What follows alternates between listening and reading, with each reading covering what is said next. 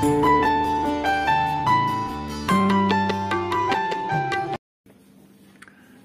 ज्योति एक, एकमात्र एक ऐसी पत्रिका है,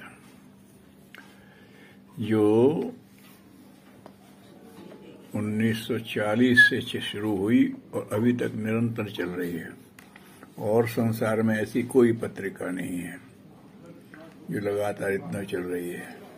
ये तो पुरानी बात की हुई लेकिन दूसरी बात यह है कि अगर देखा जाए तो इतना उच्च स्तरीय मैटर विषय वस्तु और इतने पेज की पत्रिका जिस मूल में मिलती है, संसार में कोई पत्रिका ऐसी नहीं है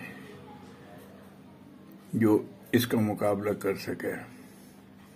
और एक बात है, ये भी तब है कि जब मैं उसमें कोई भी एडवर्टाइजमेंट नहीं होता है।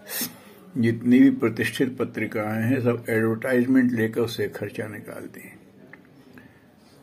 मतलब अखंड ज्योति ऐसी पत्रिका है, जो अपने नैष्ठिक पाठकों, कार्यकर्ताओं के बूते स्वावलंबी होकर चलती रही है।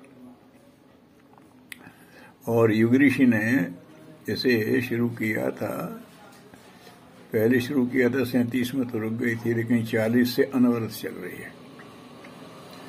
और अखंड ज्योति की वजह से ही गुरुदेव का परिचय लोगों को मिला।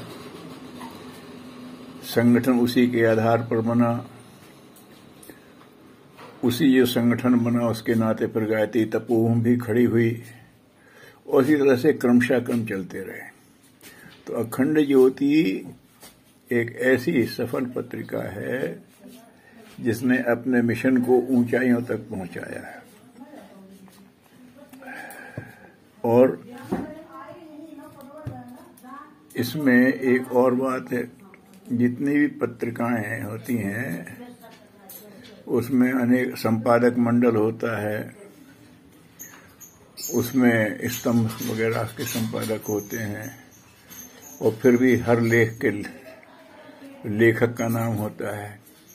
एक ऐसी पत्रिका है जिसमें कहीं इस तरह कोई नाम नहीं है। सरकारी नियम की पूर्ति के लिए एक नाम डाल दिया जाता है। बाकी सब